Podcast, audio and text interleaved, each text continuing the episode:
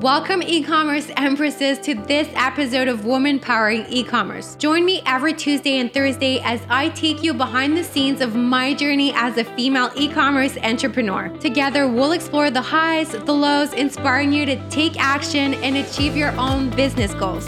So let's get started.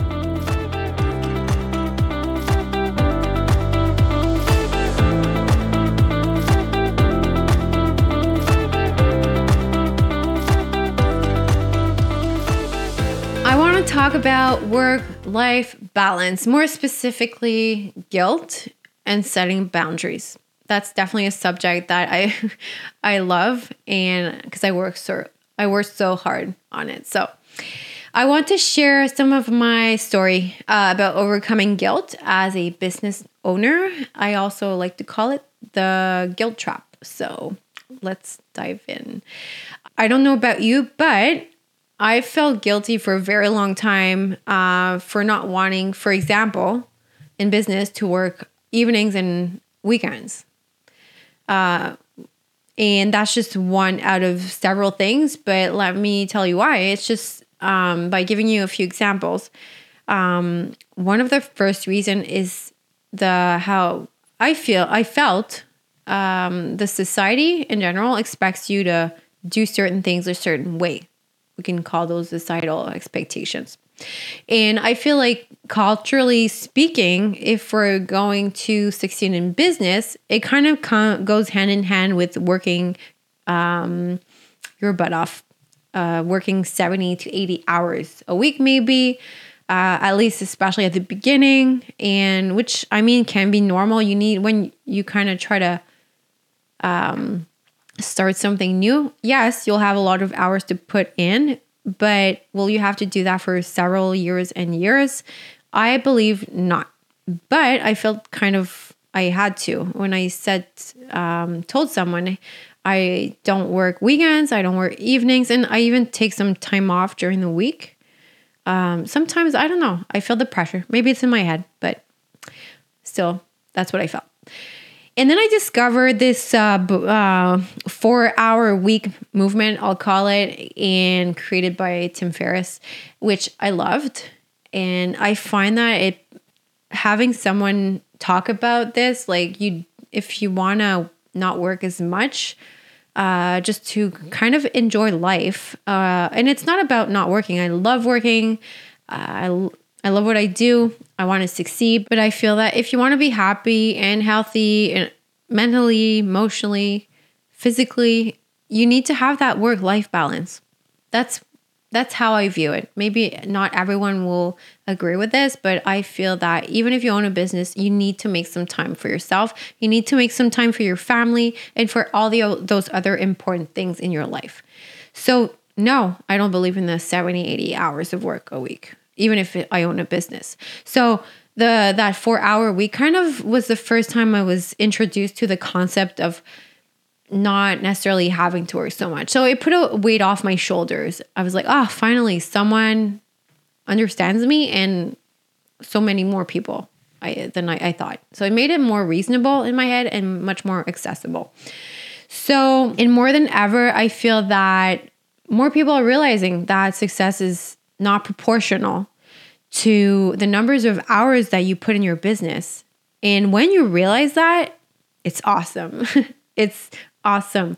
And yes, you'll have a lot of business owners that put in a lot of hours. And yes, they're very successful.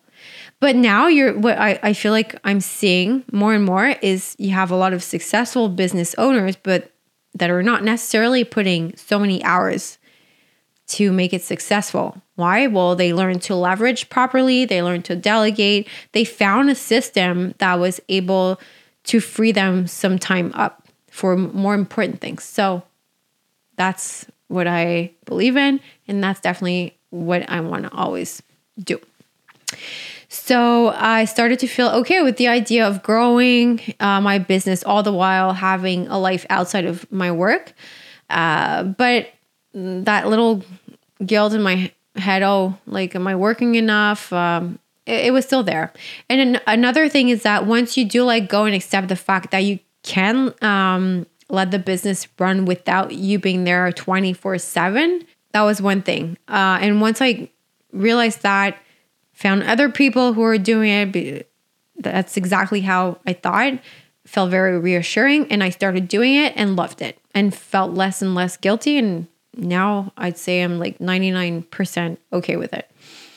And and then you realize something else comes up. Um, once you learn to let go and you put people in place to do the work for the couple of hours during the day. Sometimes even you're not going to be there. So I'm not talking only not doing weekends or evenings, but during the day. If, if once in the month you want to, I don't know, go golf. I don't even golf, but um, for an hour or two, maybe two, um, and you put people into place to do that, your business is not going to uh, burn. You know, uh, you can leave and come back, and it should be okay. But what I realized is that uh, I had this FOMO, fear of missing out thing, um, or the pressure to constantly be available kind of creeped up on me. I realized I was used to always being available. So my team would ask me questions anytime, anywhere, and I educated them to me responding instantly. Unconsciously, I think that I felt the need to be um, needed, um, irreplaceable. And I think that kind of nourished something inside me. But once I kind of understood that it probably nourished something not very healthy, well, I realized that I, I had to make a change. And also, it was unhealthy to feel guilty for not answering just for one hour or 20 minutes, having to an- feel the need to answer instantly um, just because I had educated my staff to, you know, be used to that. So it was not sustainable long term. That did not, that wasn't part of my, the work life balance I wanted. When I'm at work, I'm there 100%. I love what I do. But if I'm going to take one hour off to do whatever I need to do, then I want to f- do it without feeling guilty. So I needed to change that. And that's when I learned to set boundaries with myself. So I needed to discipline myself to do it. So let's say I wanted to implement the fact that, okay, look, if I'm going to leave for an hour, for example, to go run an errand or do something really important that's not work related, even if it's during the week, or let's say even a doctor's appointment, dentist appointment, that what can I do to set that boundary that it's okay for me not to answer my Slack messages or emails or anything that comes in, WhatsApp, what name it. Uh, what could I do? Well, I needed to set myself boundaries. First of all, I needed to take I needed to take a decision to not do that on, and teach the other people on my team to respect that. So, first things first, I needed to be more disciplined, and two, I needed to teach my team that I'm not going to answer instantly anymore. And what helped me is actually tell the team when I'll be in or out, for example. Uh, I developing a habit of me not responding instantly. So I didn't necessarily tell them, okay, look, from now I'm not going to respond instantly. Maybe I already said that. That's very possible, but I didn't say that very often. So what I did is just eventually with time, I got a message and I just didn't answer right away. I just let some time go before I answered back. And then I kind of spaced spaced out those times. Um, and that's it. It worked. People kind of did not expect anymore for me to respond instantly. So um, that was one of the things. And it doesn't mean that I don't take care of everyone on my team. It doesn't mean I don't reply. I just set times in my day when I decide to re- reply to those messages. If there's something urgent, there's always a way to let me know. You can call me, but usually 99% of the times the requests are not urgent.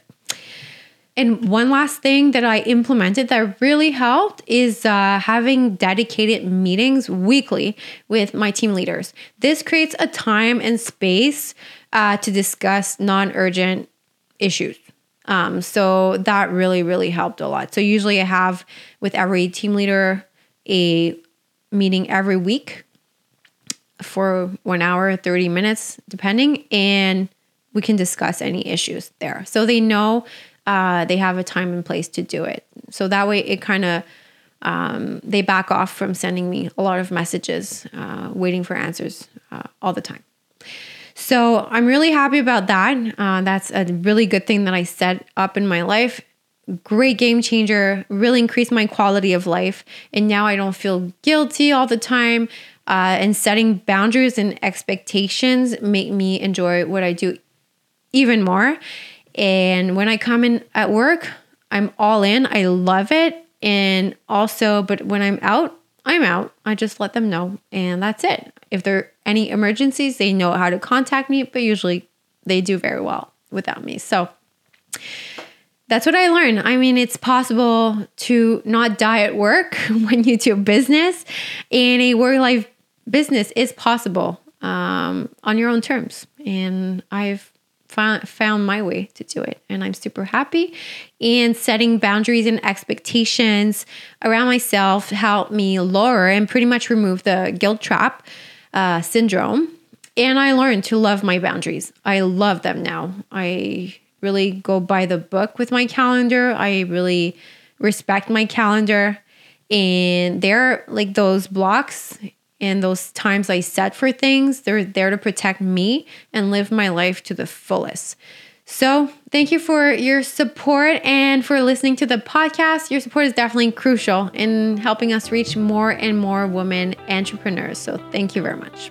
Thank you for being part of this journey with me. I hope you gained valuable insights and inspiration today to keep growing and taking action towards your goals. Please follow me on social media. Also, follow us on your favorite podcast platform to get notifications every time a new episode is uploaded. See you next time.